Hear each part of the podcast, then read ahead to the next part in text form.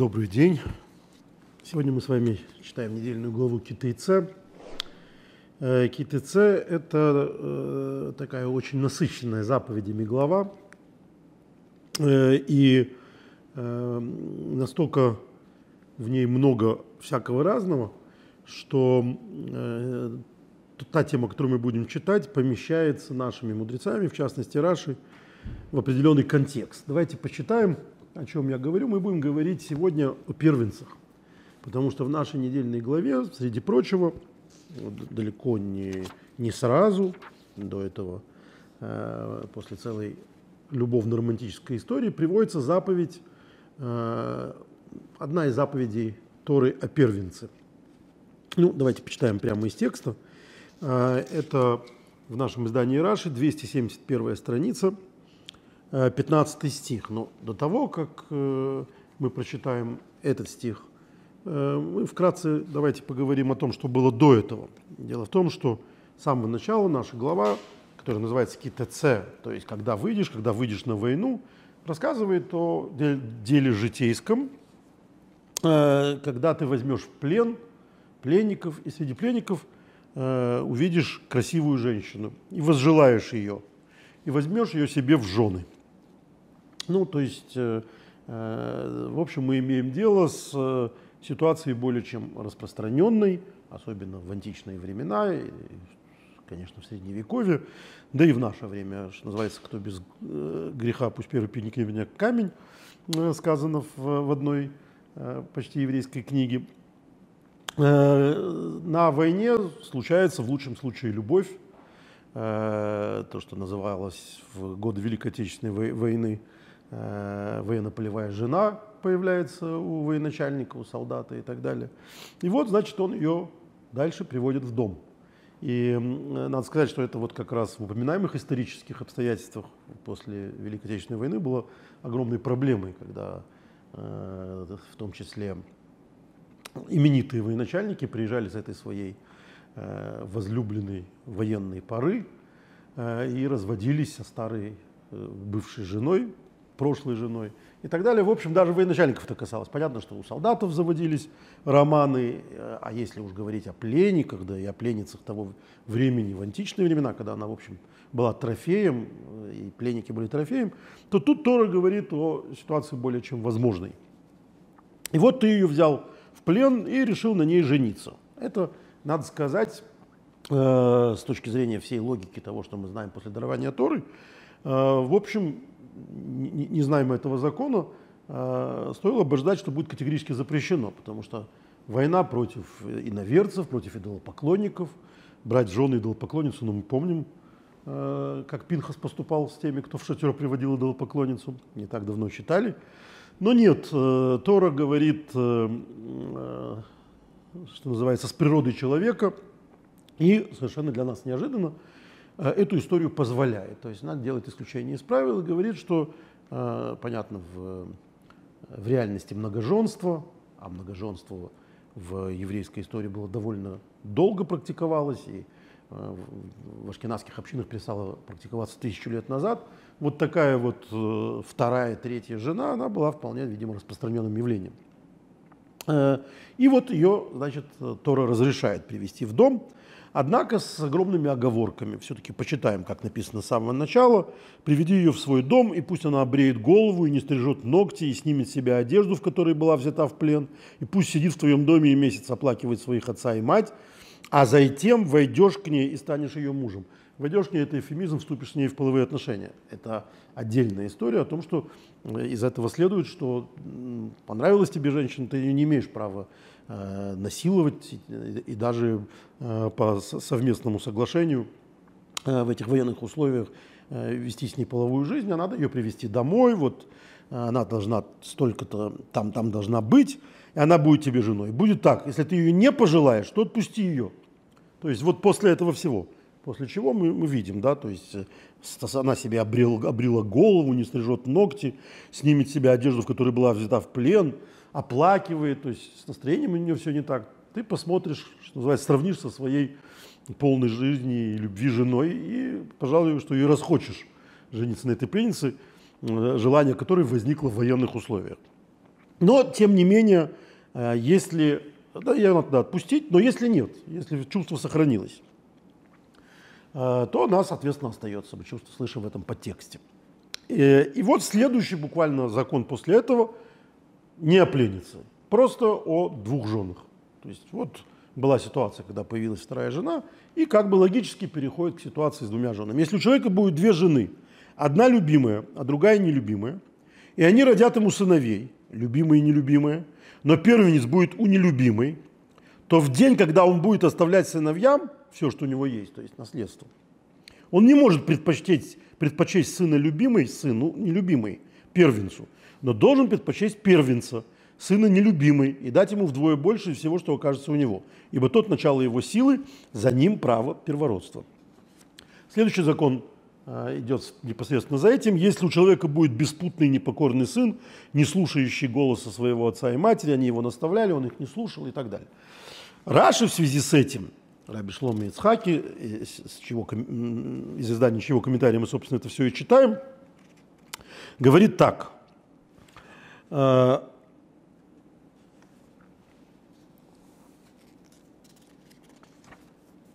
Ну, давайте я перескажу, просто чтобы не, не, не искать непосредственно, где здесь написано. Он говорит э, о том, что это логика жизни. То есть э, э, логика этой главы соответствует логике жизни.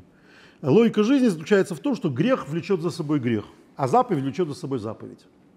Э, почему так? Потому что в нашей главе мы только что прочитали история с пленницей.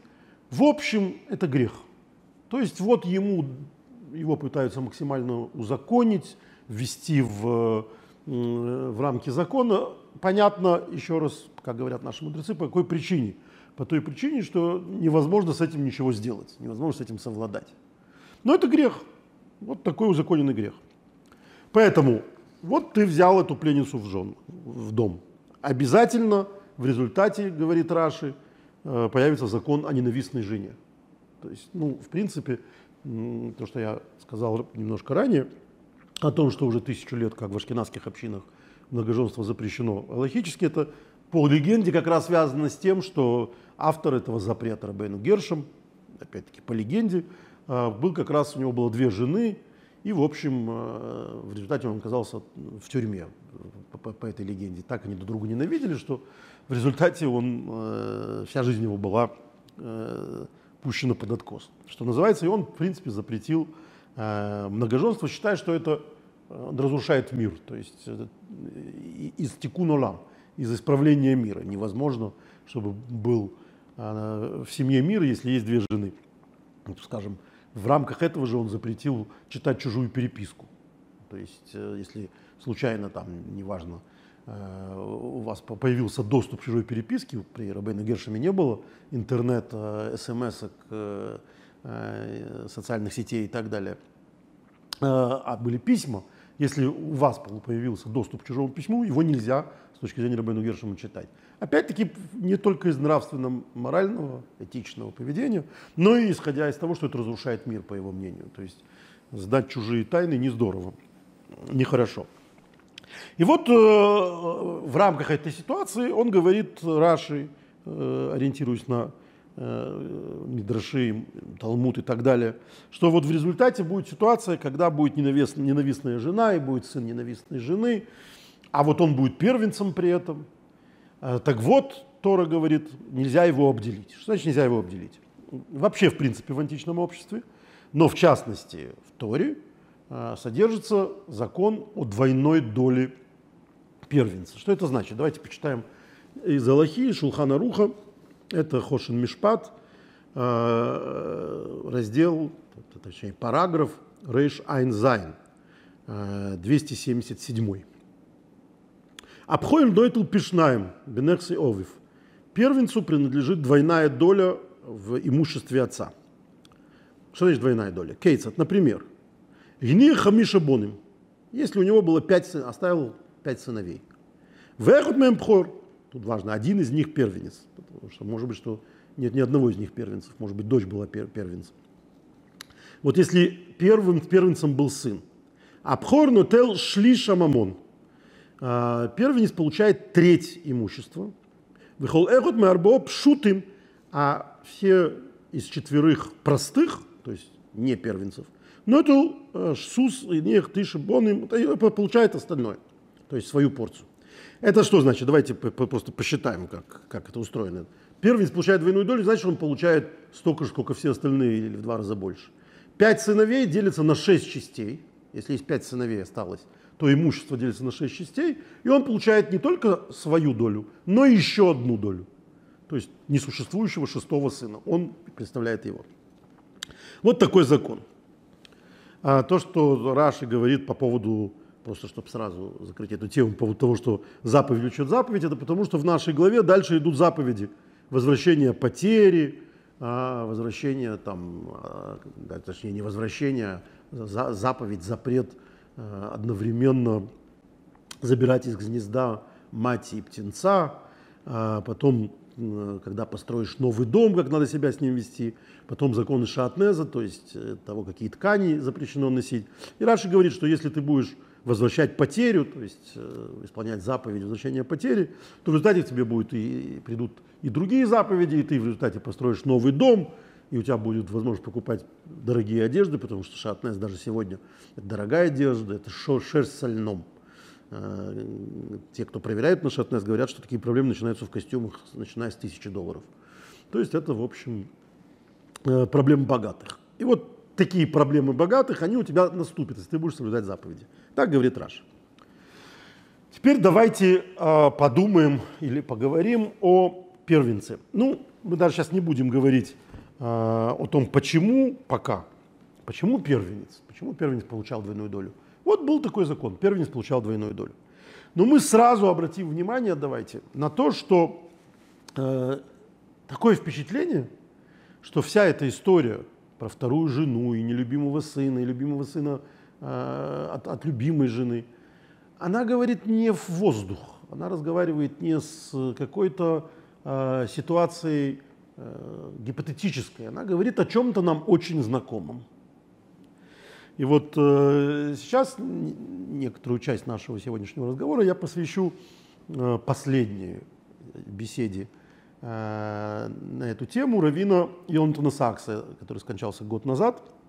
И э, вот его последнее э, обращение, связанное с головой китайцев, было как раз на эту тему.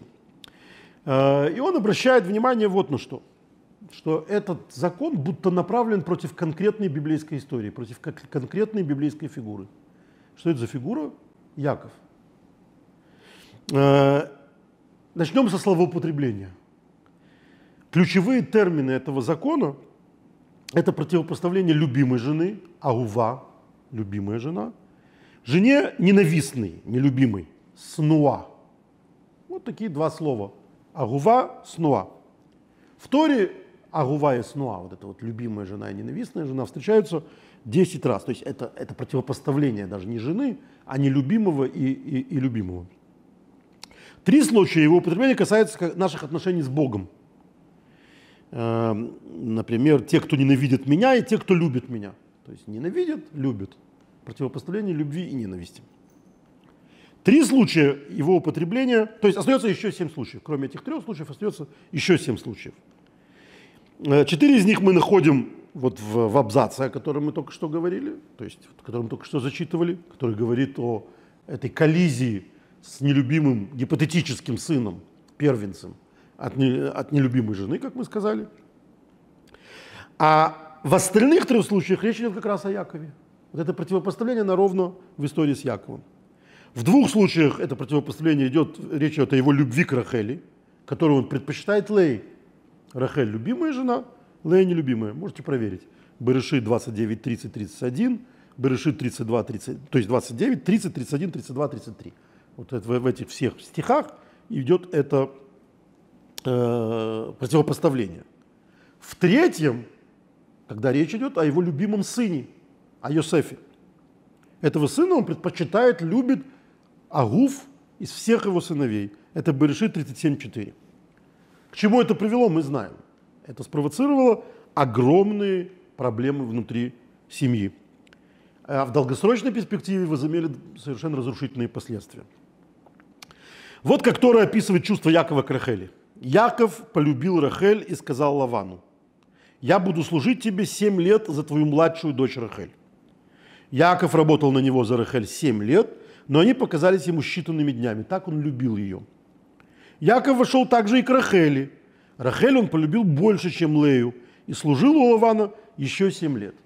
То есть речь идет о противопоставлении э, его вот этих чувств к Рахели и навязанные, к навязанной ему Лею. А вот описание того, как это подействовало на Лею, когда мы говорим о разрушительных последствиях. «Увидел Господь, что Лея ненавистна, и сделал ее чрево плодоносным. А Рахель оставалась бесплодной. Дальше Лея забеременела, родила сына. И так нелюбимая Лея первая рожает первородного сына. И дала ему имя Рувен. Почему он его назвал Рувен? «Увидел Господь мои страдания», сказала она. «Теперь-то мой муж полюбит меня». То есть она зафиксирована Торой, засвидетельствована Торой, первого же сына называет, исходя исключительно из своей коллизии отношений с Яковом, из ненависти, не любви Якова к ней. Она снова беременеет, рождает второго сына. «Услышал Господь, что я ненавистна», — сказала она. «Даровал мне еще и этого сына». Дала ему имя Шимон. Ре-Увен, смотрите, сын. То есть кто смотри? Яков, смотри, у меня сын. Кто Шимон? Господь, услышь, как я ненавистна. Шимон, услышь, услышь мои страдания. То есть вот мы видим, э, как эта несчастная жена полностью фиксирована на своей нелюбви, на, на, на нелюбви к, к ней мужа, настолько, что своего первенца, своего второго сына называет исключительно исходя из этого. Тут надо заметить сразу, э, что Лею муж любит меньше, чем, чем Рахель. Нигде не написано, что Яков не ненавидел, что он ненавидел Рахель, то есть э, Лею. Об этом ни разу не сказано.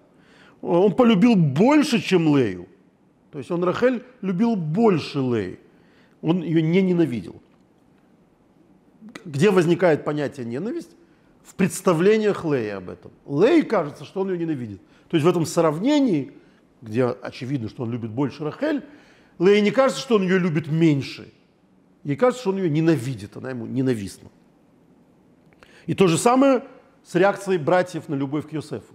Нигде не написано, что Яков не любил других братьев. Но написано, что Йосеф он любил больше других. И что братья говорит, говорят, братья увидели, что отец его любит больше, чем прочих, и тут возникает уже ненависть, э, где они становятся не субъектом, а объектом. Возненавидели его так, что не могли с ним мирно разговаривать. То есть какая-то вполне умозрительная нелюбовь превратилась в реальную ненависть. Они возненавидели своего брата. То есть любовь, вот прекрасное чувство. Мы все время говорим э, о том, что любовь спасет мир и так далее. Пока что мы видим в этих всех историях, как любовь разрушает мир. Из-за любви к, к, к Рахеле, кому запрещено любить, сердцу не прикажешь возникла вот такая проблемная история Лей. Из-за любви к Йосефу возникла такая проблемная история Йосефа и его братьев. Любовь сносит все, да, вот любовь, она сносит все ограничения. Дальше происходит что? Э, дальше мы непосредственно подходим к теме наследства. Из-за чего, собственно, Равин Сакс и говорит, что такое впечатление, что наша недельная глава, когда говорит о, о, о первенце ненавистной жены, говорит непосредственно о поступке, о том, как поступил с первенцем ненавистной жены э, Яков. Как же он с ним поступил? Иосиф был одиннадцатым из двенадцати сыновей Якова. Но первенцем при этом Рахели, любимой жены Иосифа. То есть он технически не был первенцем Якова. Он был первенцем только у Рахели. И вот что он делает. Он поступает ровно так, как недельная глава запрещает поступать. Он вместо того, чтобы отдать двойную долю наследства Рувену, своему первенцу, от Лей, отнимает право первородства у него, у своего первенца и первенца Лени, Лей, и отдает эту долю Йосефу. Что он говорит Йосефу? Берешит 48.5. Два сына, родившиеся у тебя в земле египетской, до моего прихода к тебе в Египет, будут считаться моими. Два сына, то есть двойная доля в наследстве. Один Йосеф получает как будто за двоих. Но мало того, он говорит прямым текстом. Эфраим и Минаши будут моими наравне с Рувеном и Шимоном. То есть они будут мне будто первенцем и вторым сыном. Существует много истолкований этого стиха, но Раши дает такое, там прямо на месте, он говорит, это относится к праву первородства, к тому, что дети, дети Иосифа должны получить две доли, когда Ханан будет делить между коленами. То есть буквально он отдает Иосифу двойную долю. Только что говорили из Шухана Руха. Есть пять сыновей, надо сделать шесть долей, и старшему отдать пятую, шестую, или как хотите, первую и вторую. Значит, здесь он происходит, происходит ровно такое же. У него есть один Юсеф, он его мультиплирует, да, размножает, делает из него двоих из внуков и дает ему двойную долю. То есть поступает по Шулханораху ровно так, как поступать нельзя. Как Тора нам в этой недельной главе запрещает делать. Вот именно против этого направлен этот закон. Надо сказать, что Тора не говорит нам нигде, что Яков там поступил неправильно. Есть всевозможные объяснения – Э, примеряющие его поведение с позднейшим законом. Мы же все время говорим, что Яков, в общем, нарушает много законов Торы. Он женится на сестрах, что запрещено Торой. И это, как говорит Рамбан, э, Яков не соблюдал Тору, кроме как в земле Израиля. То есть только находясь в земле Израиля, он чувствовал себя обязанным соблюдать Тору, которая будет через тысячу лет. Он пока не соблюдает никакой Торы. Э, потому что вся эта двойная доля, это, это в Египте речь идет, да, он, он в Египте это говорит перед смертью своим сыновьям. А, дальше нам воспрещается, говорит Абарбанель, нам воспрещается передавать право первородства исключительно по любви. Но мы можем передавать его, если полагаем, что у первенца есть серьезные недостатки в характере. А Яков полагал, что у Рувена такие недостатки были. Это Абарбанель комментирует Берешит 49, 3-4. 49 глава, Э, в Берешит 3 и 4 стих. Надо сказать, что это как раз не совсем понятное объяснение Барбанеля, потому что Тора нам запрещает передавать э, двойную долю любому, лишать двойной доли любого э, первенца. Тут не может идти речь ни о каких его достоинствах и недостатках. Но Абарбанель так защищает, э, так защищает Якова. Э, если говорить непосредственно о первенце как таковом, то изначально вот этот статус первенца, он метафизический. Например, мы видим, что в, э, в Шмот 4.22 э, сказано «Израиль мой сын, мой первенец». То есть вот эта самая формула избранного, избранного Израиля, это имеется в виду, говорит Господь прямым текстом, это роль первенца, то есть пер, первого сына. То есть мы таким образом разобрались, почитали пока что о том, что вот главным героем, а, который стоит в качестве фона в этом рассказе, является Яков. А, и поэтому Тора нам рассказывает вот в, Дворим, в книге Дворим, а, о том, почему так поступать нельзя. Почему та история, которая была с Яковом, она архетипична как то, как делать нельзя.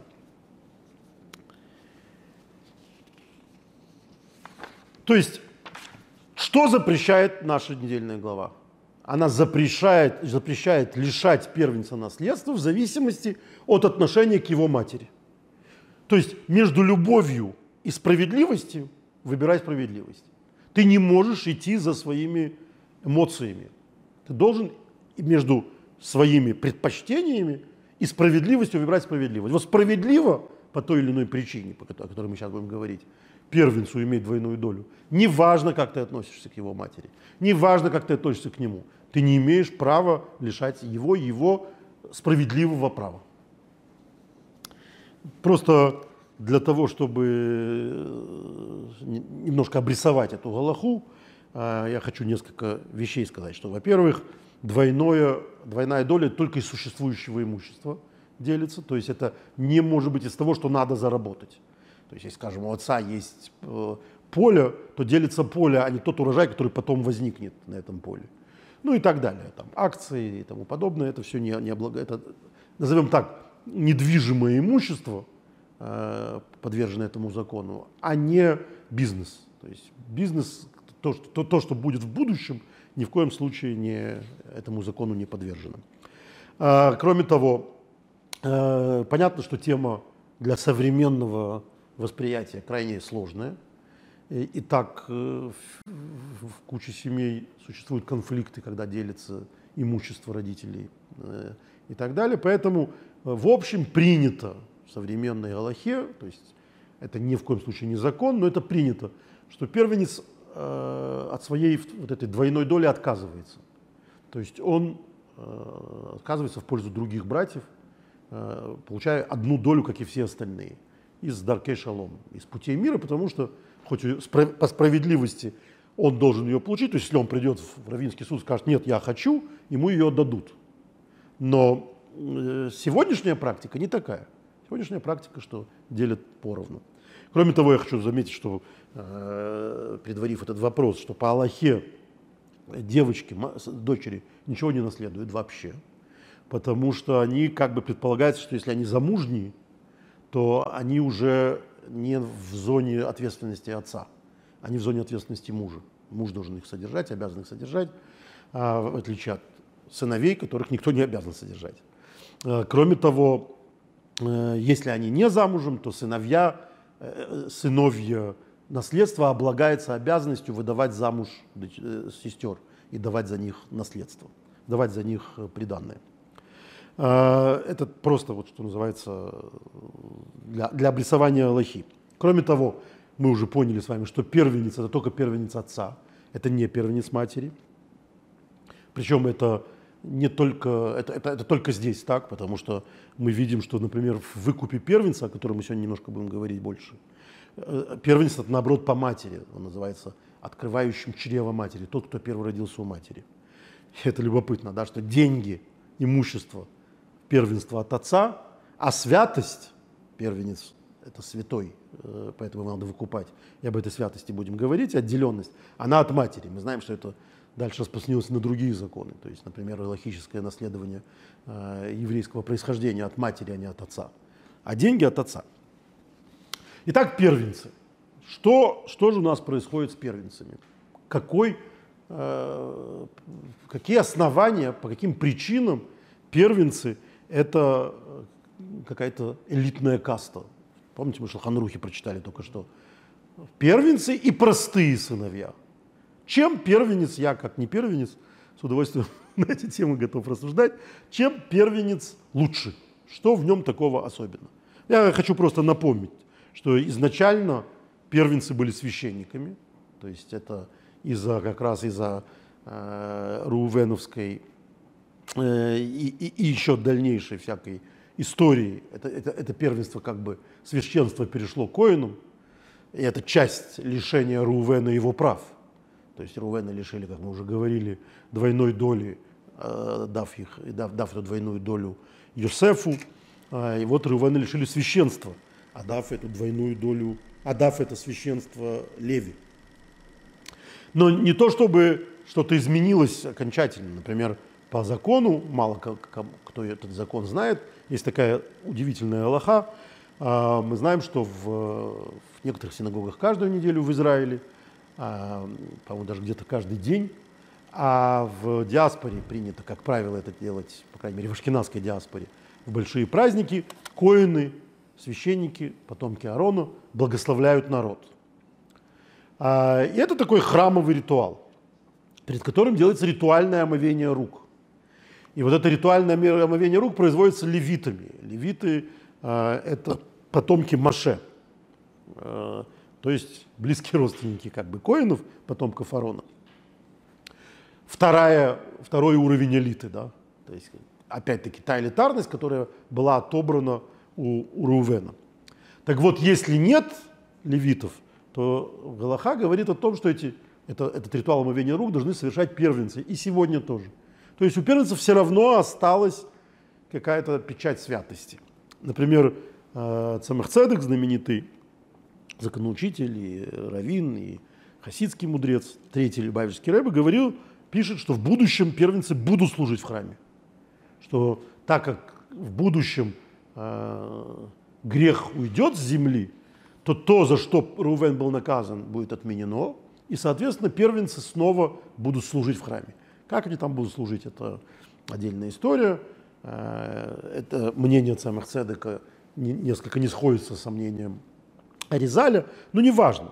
Важно, что такая идея существует, что некая печать святости за первенцами сохраняется и сегодня.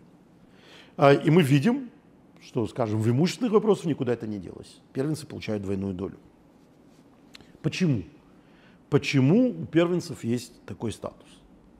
И э, понятно, что в первую очередь э, речь идет о э, том, что случилось, то чудо, которое случилось в Египте, когда мы говорим о еврейском первенстве, то, что случилось в Египте, в котором были поражены э, первенцы Египта.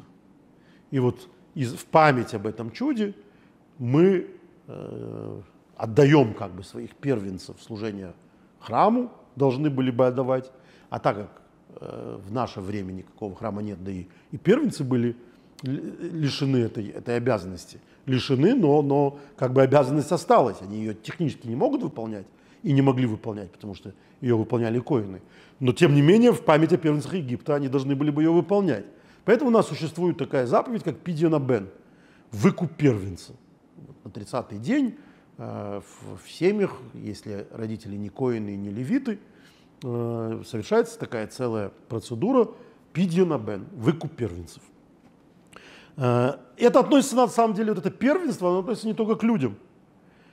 У животных, э, то есть когда, если у тебя есть стадо, ты должен первенца отдавать храму или выкупать первенца. Даже осла, там, в память о том, что ослы не везли имущество Израиля, уходящего из, из Египта. У него есть особые законы. Плоды. У плодов есть первенские, бикурим, да, первые первинки, первые плоды. Халу, который отделяет рейша с арисасаихом, то есть из, э, из, из иса, из теста, из вашего э, злакового отделяется десятая часть. У шерсти, которую снимают с животного, десятая часть отделяется. Э, то есть э, приносится, извините, десятая часть, приносятся те самые бикурим в храм. Ну и так далее. То есть первенство – это нечто большее, чем просто э, вот некая историческая миссия. У первенства есть что-то большее. То есть, да, в память о первенцах из Египта э, мы могли бы объяснить вот эти особые законы первенства у людей – Э, вот, пидинабен и так далее. Но животные, плоды, хала, шерсть, это никак не объясняется этим, потому что это не в память об этом. Ну, можно было сказать, что первые все лучшие. Есть такие современные психологические исследования о том, что самые удачные дети – это обычно самый старший и самый младший. Э, как отец шести детей говорю, что это полная глупость. Не то, что первый, младший и старший не, неудачные, но и, ну, никак это не, не, не связано. Но психологи говорят, что вот так как первому уделяют очень много внимания, а последний как бы э, это, это вот такое, что называется, бензкуним, дитя э, отрочества, старости, да, то к ним относятся особенно и так далее. Это все замечательно. И можно было бы послушать в кое века психологов, хотя не всегда их надо слушать, если бы опять-таки не наша история мы сегодня вспоминали Якова с его э, справедливым, несправедливым отношением к первенцу. А давайте вспомним о первенцах в Торе. Наша самая э, людская книга, то есть книга про людей, это про семью, это Берешит. И вот в Берешит мы находим несколько первенцев. Кто у нас первый первенец? Каин. Чудесный, прекрасный Каин, который убил своего второго брата, Авеля младшего – Гевеля, который потом обманывал Бога, говорил, что я не знаю, что я ему сторож. В общем, вел себя крайне неприлично. Э, отец убийства. Не то чтобы самый удачный первенец в истории человечества. Другой первенец, который нам встречается, это Ишмаэль, сын Авраама. Тоже первенец. Что он э, действительно, Тора его описывает как удачного первенца. Понятно, что Ицхак э, для Авраама важнее и любимее и так далее. Ну и по-человечески мы видим, что именно Ицхак был преемником Авраама в его, так сказать, э, духовном пути. Третий первенец у нас Исав. Исав, единоутробный брат Якова, которого, собственно, впоследствии э, Яков так, так боялся именно потому, что стал ему э, таким вечным врагом. Но и в процессе мы говорим, что он человек полевой, то есть дикий человек, что он, мы видим, что он себя ведет э, путям его предков и так далее. В общем, не то чтобы удачный первенец. Ну и Рувен. То есть вот Рувен первенец Якова. Э, даже в, завещании, то есть перед смертью, Яков говорит ему крайне нелицеприятные вещи. Тоже нельзя сказать, что удачный первенец. То есть э, не нам, конечно, судить э, Шватим, глав колен, родоначальников колен, и, конечно, Рувен святой, как и все остальные сыновья, но, но по истории, по рассказу этому мы видим, что действительно Йосеф или, э, скажем, исторически э, Иуда или Леви, не будучи первенцами, как-то вот отметились большим. Помните, мы несколько недель назад читали, что Рувен, колено Рувена вместе с э, коленом Гада попросилось остаться по ту сторону реки Иордан. То есть вот такое наследственное Рувеново пренебрежение к отцовской доле и так далее. В общем, не то чтобы. А, и вот в связи с этим э, давайте поговорим все-таки о, о том, каково отношение к первенству у Торы. Что Тора имеет в виду, когда говорит о первенстве. Лучше всего э, об этом говорит, цитируя скрыто э, Маймонида, Рамбама, э, как раз в, разделе Ба, э, в том разделе, где речь идет э, о, о выкупе первенца, о котором мы сегодня столько говорили. И когда впервые э, собственно, об этом речь идет, о, о первенстве как таковом. Э, Хинух, цитируя Марен Невухим, э, как говорят исследователи, э, Сефер Хинух, помните, мы с вами говорили, это книга объяснения заповедей, то есть книга поиска смыслов заповедей. И вот она как раз нам сегодня нужна. То есть, когда мы хотим разобраться, что же такого в первом хорошего. Среди причин, по которым дана нам эта заповедь, следующее – удостоил нас Господь возможности посвятить Ему первых из родившихся, родившихся у нас, чтобы мы лучше поняли, что все в этом мире принадлежит Всевышнему. А человек распоряжается только тем, что, чем наделил его Господь в милости своей. Осознание этого приходит к владельцу скота, когда он, получив после многих трудов и хлопот драгоценный приплод, безоговорочно отказывается от него в пользу Творца. Вот в чем дело. Дело в новизне. То есть, когда у человека что-то первый раз, появляется первый раз, он к этому относится совершенно иначе, чем когда, когда это появляется второй, третий раз. Ну, не знаю, спросите у музыканта о его первом выступлении. Это может быть какое-то полуподпольное выступление перед друзьями в школьном подвале, но он это запомнит на всю жизнь. Дальше будут концерты на стадионах, будут, которые будут запоминаться ему больше, будут, которые будут ему запоминаться меньше. Но его первое выступление перед публикой – это самая сильная эмоция. Или, скажем, Эм, когда мы говорим о любви к первому сыну, э, к первенцу. Совершенно не обязательно, что отец его любит больше, как мы сказали. Но то, что первого своего сына, первые, пер, первые роды своей жены, человек помнит всю жизнь. Дальше уже второго, третьего, четвертого теряется в деталях, не точно помнит. Ни когда родился, ни где родился, и, и как он переживал, что он в это время думал. Первые роды все помнят прекрасно. Это первое все, что первое, Богу. Вот это то, что говорит Хинух. Вот это свое первое, свежее, а, единственное чувство, его отдай Богу. Сейчас мы с вами почитаем в связи с этим а, такую трагично-романтическую цитату из Талмуда. Это в Сангедрине, вторая глава, в э, э, Сангедрине, э, в Талмуде Санедрин, 22, 22 страница, лист А и Б. Там много говорится – но среди прочего, там говорится следующего. Учени, учил Раф Игуда своего сына Рава э, Ицхака. Человек, человек находит удовлетворение только с первой женой. Как сказано, да будет источник твой благословен, и имей радости от жены юности своей. Вот Шатный Урим, жена юности своей. Первая жена. Тут, понятно, речь идет не только о случаях разводок, при которых все равно человек будет помнить свою первую жену, но и не, не, не про кого не будет сказано про смерть. То есть человеку а, потерять любовь своей юности особенно сложно. Вот об этом говорит мудрец Раф Иуда. Горше, э, вот, горше смерти женщины, которая первая твоя женщина, ничего не может быть. Там даже по этому поводу спросит. Тот его спросил, например, что это за радость жены юности твоей? Тот ему отвечает, как твоя мать. Интересно, что Раф Игуда, э, Раф Ицхак его спрашивает, например. То есть он не, в конце, не до конца понимает, о чем отец. Неужели? То есть почему это вызывает вопрос, что именно ну, Раф Игуда жена была вот такой романтической любовью? Потому что написано, ведь Раф Игуда учил своего сына Рава Ицхака Писанию, нахожу я, что горше смерти женщина, потому что она западня, и сердце ее тенеты, то есть ловушка, руки ее оковы. Тот спросил, например, о ком ты говоришь, что женщина это ловушка, горше смерти? Ответил, как твоя мать. То есть он же, который говорит, что нет ничего у человека большей отрады, чем жена его юности, он же называет женщину западней, ловушкой и так далее. Сказал, спросил тот его, э, как же так?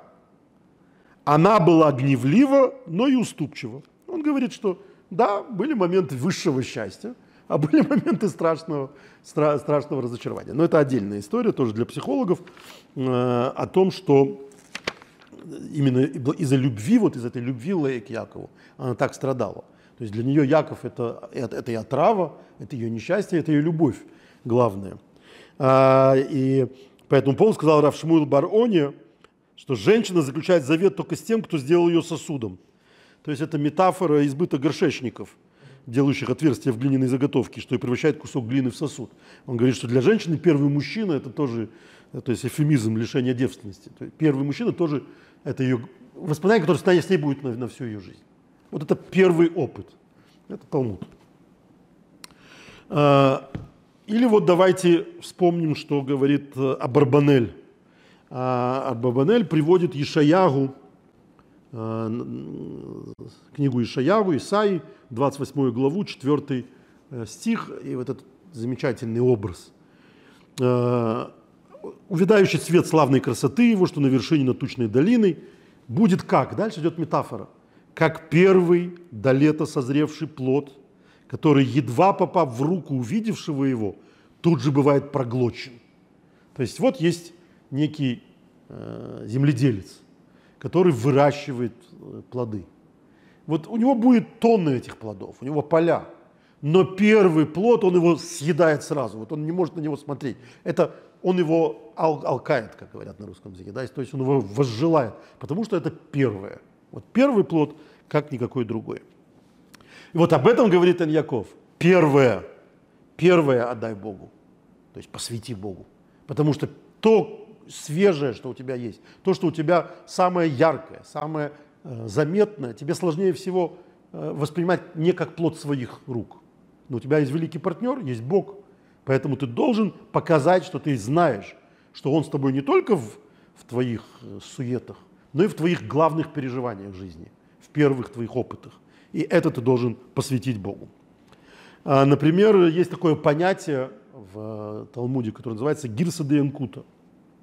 Гирса де инкута – это Э, то, что ребенок учит впервые в жизни. Гирса Денькута – это метафора, образ того, что останется с ним навсегда. Он потом пойдет в Вишиву, он будет великим раввином, он прочитает много книг. Но то, чему его в детстве научил в Хедере Меламед, это у него будет сидеть в голове всегда, потому что это было первый раз. Это первые его уроки. Или то, чему научил его отец. Его первые рассказы э, отца, который, как его отец учил Торе. А в связи с этим вот мы читаем в Перке А вот в 4 главе 20 стихе, э, в 20 предложении, «Алой мыть елит ламогу деймы», тот, кто учит ребенка, на кого, чему это можно уподобить, «Лидьёк сува алниор ходош», как чернила, которые наносятся на чистый лист. Кто-то учит старика, это как будто бы э, исписанная бумага, истертая бумага и так далее. Почему? Тут речь идет, я полагаю, не только о способностях ребенка или способностях старика. Понятно, что ребенок более способен к учению, чем пожилой человек.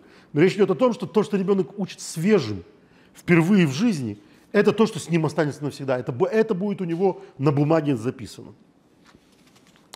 А, и давайте в связи с этим а, я приведу пример того, что как, как эта идея относится не только э, к первенцу, к первинкам, к, как, как, как вот, э, ко всему, о чем мы до сих пор говорили, но относится в принципе к началам, ко всем началам.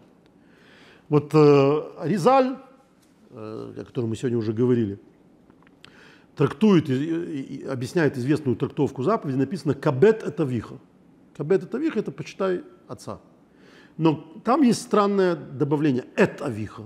Можно сказать «кабет авиха», «эт» – это какая-то дополнительная, понятно, что в современном иврите только так, наверное, и можно сказать, э, в грамотном иврите. Но, тем не менее, Аризаль говорит, что эта частичка, она, э, она, она кого-то еще в это включает. То есть Аризаль говорит знаменитое талмудическое толкование. Кого включает? Старшего брата, вот этого самого первенца. То есть э, Аллаха учит, что перв, первенца своего старшего брата человек должен уважать тоже как отца. То есть э, он должен испытывать к нему, на него распространяется эта же заповедь почитания отца. Почему, говорит Аризал, почему надо уважать старшего отца, старшего брата, первого брата? Почему на него распространяется эта заповедь? Потому что, Аризал говорит каббалистическими терминами, я перевел по-простому, первенец получает частичку отца. В нем есть немного от отца. Он как бы передаточное звено между отцом и другими детьми. То есть есть у человека отец, есть он, а есть старший брат, который между ними. Вот эта э, функция старшего брата, это не только педагогическая функция, это не только с него берут пример, да, а, повторяют или не повторяют его ошибки, то есть он как бы модель. Но это еще и вот какая-то метафизическая реальность, в нем есть от отца больше, чем у других сыновей. А, а Балшемтов в Э, в своей книге, точнее в книге, которую составили его ученики по его учению, которая называется Кесар Шемтов, э, говорит так, что он трактует закон э, довольно удивительный. Написано, что человек не имеет права утром до того, как помолиться, даже здороваться с другими людьми. Нельзя сказать шалом, нельзя сказать мир тебе, другому человеку. Это понятно, что это метафора всего. То есть человек не должен заниматься э, делами до, до, до утренней молитвы. Человек не, не, не может э, до утренней молитвы там, читать газеты. Э, в общем, утренняя молитва – это начало дня. И он говорит, Балшемтов, что это вот как у этого сына первенца. Это то, что, как мы только что сказали, что сын первый, пер, первый ребенок оказывает влияние на всех остальных детей, так твое первое, твое начало дня оказывает влияние на весь день. Если ты отдашь первое, то все остальное будет пронизано, говорит Балшемтов, чувством принадлежности к божественности. То есть дальше ты уже будешь после этой молитвы весь день заниматься делами, у тебя будут э, всякая суета, работа и так далее. Но если, как говорят, станешь с правильной ноги, то есть если ты с самого начала, вот это начало дня посвятишь Богу, то, соответственно, все твои мирские дела будут тоже пронизаны этим ощущением божественности. Потому что первое – лучше, у всего есть свое первенство, то есть это лучшие свои силы, лучший свой талант, лучшее время дня. Э, вот, э, понятно, что, например, э, утром человек лучше понимает, то есть ему легче учиться. Сейчас, понятно, уже все не так очевидно, есть жаворонки, есть совы и так далее, но, но просто у совы свое, свое утро, да, то есть поздно просыпается. Но, но вот это его лучшее время – говорит Балшемтов, оно должно быть Богу. Поэтому запрещено перед утренней молитвой делать что-то. И в связи с этим э, в одном из своих мамарим Любавичский Рэбе говорит э, то же самое о Карбан Тамид. Есть такая жертва, э, храмовая жертва, которой, собственно, соответствует шахарит, утренняя молитва, которая называется, называлась Карбан Тамид. Карбан Тамид – это постоянная жертва. Почему она называется постоянной? Ее надо было, она, она, постоянно это то, что происходит все время. Ее не приносили все время, приносили только во время, вот, которое сейчас молится. Значит, надо было, например, назвать повторяющиеся жертвы э, или, или что-то вроде этого. Почему тамид? Почему жертва, которая происходит постоянно, все время жертвоприношения? Я объясняет, что вот ровно по этой теории Балшемтова. С чего, если ты начнешь с утра с, с, вот, с вот этой принесения этого времени, этого лучшего себя в жертву божественности, то весь день, чем бы ты ни занимался, будет таким же. Вот это, собственно, и есть главный смысл э, заповеди о заповедях. заповедей о первенцах и, э, соответственно, указание первенцу отдавать двойную долю.